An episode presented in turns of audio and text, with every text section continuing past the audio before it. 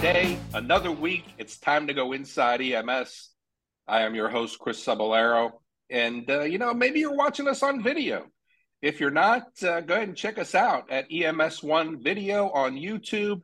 We're doing a lot of the shows lately, so you get to see what Kelly and I look like. That's what he looks like on his uh, world tour of getting in shape after suffering a pulmonary embolism, deep vein thrombosis, horrible personality disorder, and anything else that we can throw in there. KG, how you been doing over the past couple weeks?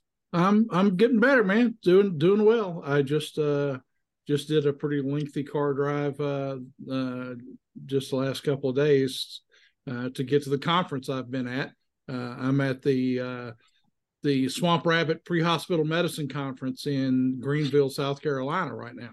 So yeah, uh, what what is that like six days by foot if you didn't drive there, right? it's it's a twelve hour drive, but with the vague vagaries of airline travel and the and the airports I have to go through, I'd have been in airports for nine hours. So yeah, you know, so you look good, man. Six and one look, half dozen. Looks well, like you know what they say. The camera the the camera adds 150 pounds. no, it doesn't. No, no, no, it doesn't. Uh, well, come on, man. Permit me my my illusions. Uh, yeah, I've dropped a little bit of weight. Um, not not as much as I want. It's a long process. It'll it'll keep going, but uh, yeah, it's I've a lifestyle lifestyle change, man. That's yes, indeed. It. Yes, it is. All right, so today we've got a great show. You know, you know, we've been doing this show for a long time now, right? Mm-hmm. It's great that we have the opportunity to meet people who are doing great things inside EMS, hence the name of the show. And I want to introduce Brian Hathaway. He is the president and CEO of Spirit EMS in Ohio. We're going to talk a little bit about his EMT program. He has a free EMT program that he offers to uh, you know the citizens of the community, and we'll talk specifics about that. And maybe we talk a little bit about EMS education. But Brian, I want to welcome you to the world famous, the internationally recognized Inside EMS podcast. Well, thank you. It's great to be here with you. I was going to hope you were going to say something because this is the interactive portion of the podcast where we need to get your feedback. Absolutely. Yeah. Okay. Good. Absolutely. Well, thanks for thanks for joining us. Uh, we appreciate it. And you know, you do have. Uh, I do want to talk about your program. You do have free EMT classes, and you've been doing these forever. And we'll talk specifically about uh, the course, the program, how people can get involved, what it means to everybody uh, who's involved in that. And I apologize for the phone, everyone. Um, but, uh, but maybe we start off about that. You know, Brian, I know that you know Kelly Grayson is a is an EMT educator as well on his own right, and this may be the time to kind of compare uh, some knowledge. I mean, we've changed kind of e- EMS or EMT education over the years. You know, skill sheets. Let's do away with them. You know, uh, doing more of the skills assessments inside the course. So maybe just from your standpoint, my first question to you would be how has EMT education changed over the past five or 10 years? So I think there's a lot of things that have changed. And you know what? We uh, used to, you know, when I went through EMT school, I won't tell you how long ago that was. Uh, but you know, if we brought a patient into the emergency room and they weren't on a backboard, um, we would be crucified for not having them on a backboard. And so now, just to bring them in when they're in a C collar, uh, is uh, you know more of the norm. So I think that there's a lot of different things that have continued to to change and evolve, and you know our educators in the classroom are constantly having to keep up with those things and making sure that you know as studies come out that we're doing the very best for these patients, and then also providing that education to those of us that have been doing it for many years um, that we certainly have to change with the times. Brian, I've got a, a, a follow up for that. Um, you know, we've in the last ten years we've we've pretty, we've had a pretty big sea change in in how uh, EMS education is delivered with the with the uh, release of the uh, EMS educational standards and getting away from curricula based to more outcomes and competency based uh, education. And now, within the last few years, uh, they've done away with the with the skill sheets. And boy there was a yeah, i'm sure you heard it in ohio. There was a hue and cry. Oh my god what are we going to do without the skill sheets? Um, have you uh have you run into any problems? Did we did we not need them all along? Um uh or or, or do you feel there's still something missing and that we we need to uh to go back to that kind of thing? So I think you know as as we educate in the classroom and make sure that people are uh, comfortable and competent in their skills, and we're making sure that we're doing that good head to toe assessment on the patients, that that's the ultimate important thing. You know, memorizing 43 things on a skill sheet to make sure that, you know, we've touched everything uh, is not necessarily applicable to every patient that we're taking right. care of. And so, you know, as we see new people coming um, through class and they're, you know, some of the instructors that may refer to that skill sheet, uh, you know, in, in teaching, but then ultimately when they go to do their assessment, I'm always looking for the fact of, do I feel comfortable that this patient, yeah, uh, or if this person taking care of me would, and I was the patient, that they do a good job. So I think you know that's really what what you have to look at nowadays. You know, Brian, uh, you look like you were going to say something, Kelly. You open your mouth. No, so no, no. Go ahead. I don't I know if you were gasping for I air. do that occasionally. Is the guppy breathing? Is that what it is? It's the guppy okay. breathing. It's, it's the uh, remnants of the PE. okay, okay, I'm with you. Okay, good. So, Brian, when we think about EMT education, one of the things as an EMS leader is we're always trying to figure out how to engage and how to motivate the workforce, right? So, even before they get to the workforce, with the new generation who's coming in for EMS education, or is it different? Are they, you know, the same types of student? Are we having to change our style now of education and how we deliver education for the newer generation? I mean, what are you seeing? And Kelly, it'd be interesting yes. to know maybe from your side. I don't mean to cut you off, Brian, but maybe from your side, answer the same question so we yeah. can get some parallels between the East Coast gotcha. and uh, so on. Yeah, so I would say definitely um, the delivery has changed, and you know, I think as the know, I've got a daughter that's going to graduate from high school tomorrow.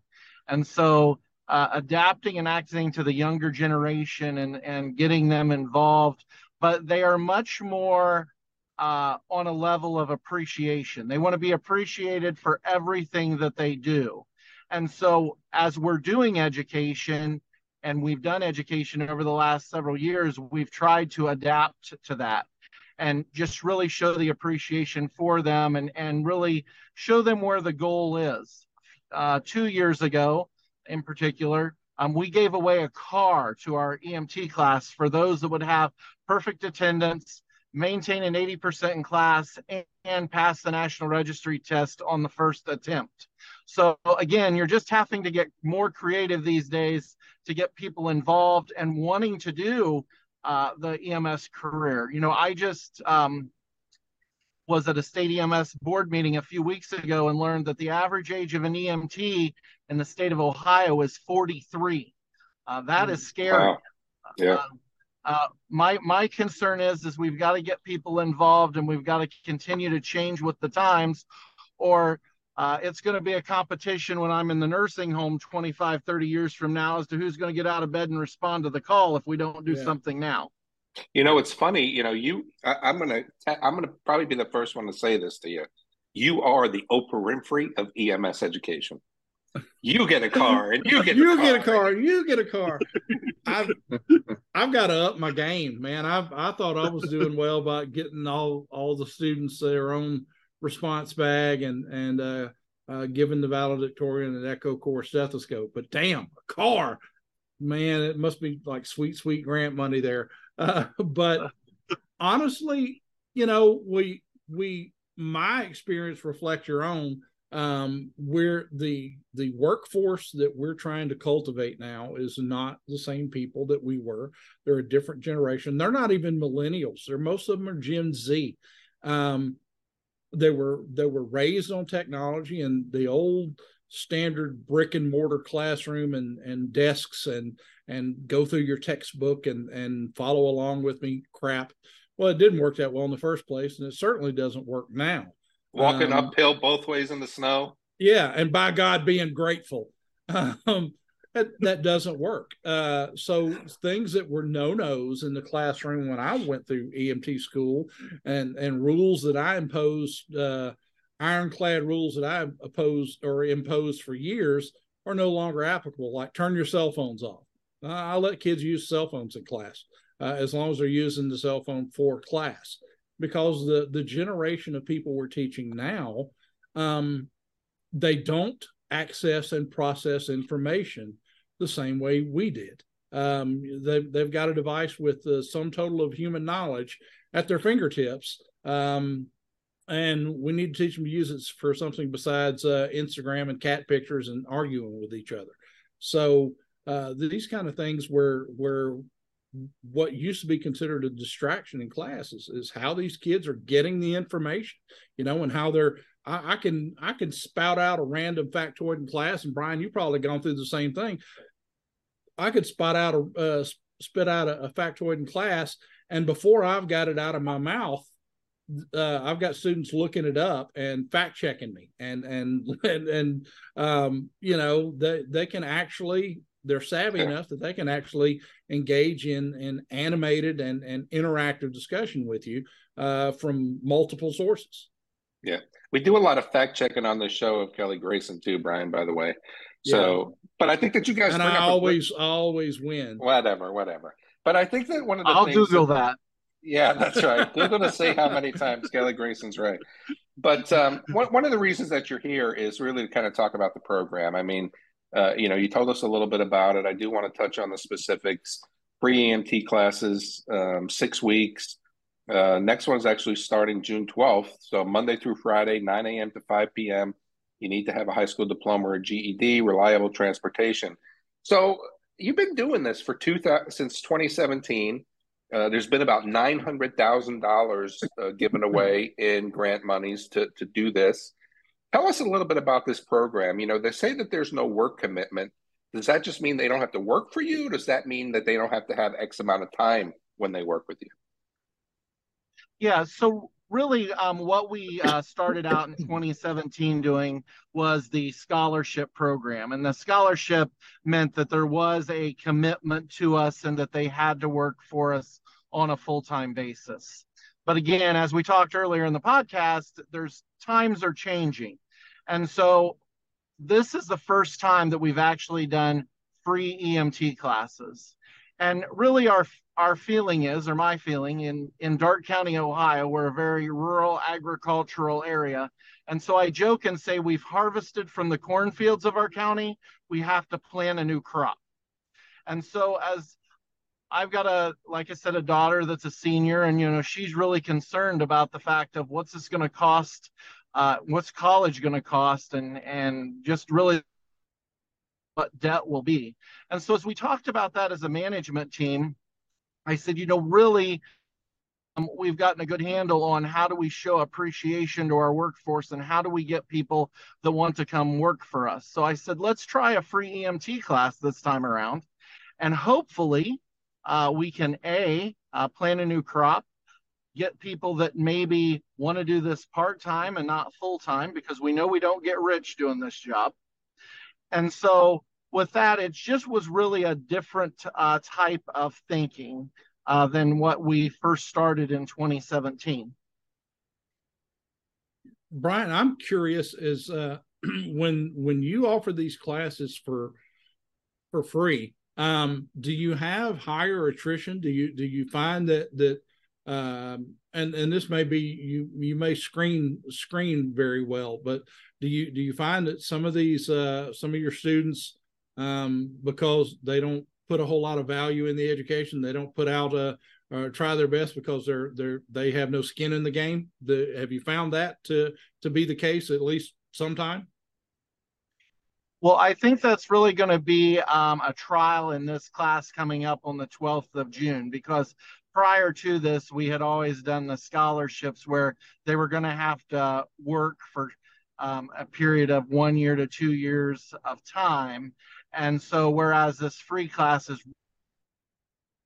time that we've really tried this to see exactly you know how it works but my feeling was is is i have the cost of an instructor whether it's one student or whether it's 15 students you're not you're not losing any money. That's for certain. Yeah. Um, I, right. I have a, a, addendum to that. Um, you're doing this in six weeks, and uh, that's that's stout, man. Uh, more power to you. That's but that's like drinking from from the fire hose. How are you how are you structuring your class uh, to to get it done in in six weeks. Uh, these kids are going to class Monday through Friday, eight to five. It's a full time job. Um, are you? Is it hybrid, flipped classroom? Uh, how are you managing to structure it so that they get the time and the work in? So you know, in Ohio, um, we have the requirement of they have to at least have 150 hours of class. Mm-hmm. Um, and so um, we're far exceeding that if you do the math mm-hmm. of 40 times six. And so again, as they if they start to have struggles with a certain chapter, uh, that kind of thing, then we're looking at that. We also do some pre-testing um, to make sure that they're going to be able to digest the information, and maybe they're a they would be a better candidate for a night class, weekend class that's on a little bit slower level.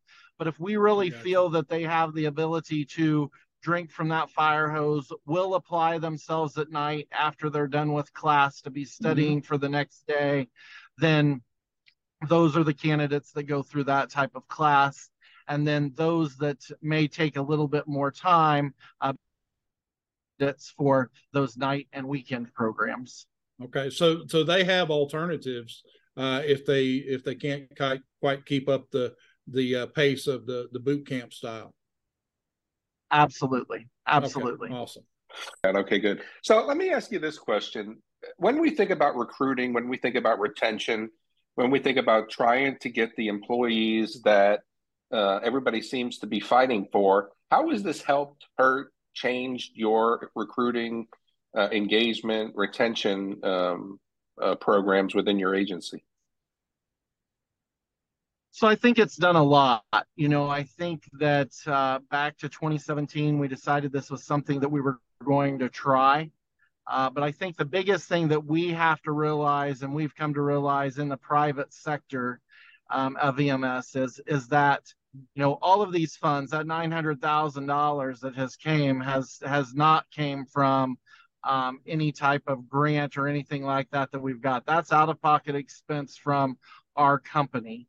Uh, and so we have to make sure, and I think that we're holding on to those people. And so the two year agreement, the one year agreement, most people are going to hold on to, um, you know, fulfilling that. But we also have to realize, and I think that we're a building block because with reimbursement where it's at, we don't have the ability to compete with the city benefits or the municipal benefits or the hospitals that are hiring our people that we've that we've trained well and so really we've just tried to come up with a schedule of we know that we're going to be able to keep this person for one two three years build them up in their career and then allow them to move on and, and see them move on. And then they spread the good word that our organization is the one that helped them plant that seed and then that seed grows for another person that becomes interested. That's uh, that's one of the things i was uh, i'm flabbergasted. You you've sunk almost a million dollars over the last seven years uh, or the last six years into uh, into the education and, and, building your own workforce. Um, and obviously it's working for you or you wouldn't have continued down this path for for uh, six years. So what's the secret sauce, man? What are you doing different or approaching different, and how are you interacting with these with these students uh, different than than what you might or you or other uh, EMS educators might have done in the past uh, that made it successful for you? What do you think has been the difference maker? So I think the the difference for us is is again um, we come from a rural area, a lot of agriculture, so you've got a lot of people that understand and know the work ethic that's involved. And one of the things that we've really had to adapt to is is the fact of that people don't want to work overtime these days. They simply and I think want to come in and work their three shifts a week uh, and be able to go home. And then the other component to that is is just really showing the level of appreciation and having a diverse work culture where we do FEMA deployments, where as a private EMS organization, we do 911, we do special events. Um, we get to, you know, do the, uh, we have races that we do Uh, we have fairs that we go to. We have concerts that we cover. So again, that diversity of being able to get their hands dirty in multiple different aspects allows us to be uh, that organization that tr- truly is different and always and we're always thinking outside the box of how can we do it better next week next month and next year and for the years to come awesome so you're you're giving these kids not only a, well-rounded ems education but a well-rounded work experience as well getting getting to experience ems in, in all its aspects. Um, i got to tell you man i'm i'm impressed. I i approached this with with a little skepticism because i'm i'm not a fan of uh of boot camp style uh, EMS education, and uh, and I, I, I legit worried that um, how how people are going to to uh, treat the education if it's free and they don't have to pay anything for it, how dedicated they'd be. But um, obviously, it works. It's working for you, so the, that's proof the pudding that it can be done. Um, I, I want to thank you for being on the show today because it's, it's your answers uh, have been have been rather interesting and going to cause me to reevaluate some of my thinking on the subject. But hey, you've heard what we think, guys. Uh, we'd like to hear what you think. What do you think about? Uh, would you would you take a, a, a 100 240 hour boot camp style EMT course if it was offered to you for free? If do you live in the Ohio area? um, there's plenty of it there for you we'd like to hear your thoughts at the show at ems1.com. Don't forget to check out our podcast videos on YouTube. And for myself, co host Chris Cebollero, and our special guest this week, uh, Brian Hathaway from Spirit uh, Emergency Medical Transport in Ohio. Thanks for tuning in to Inside EMS. Gonna catch you guys next week.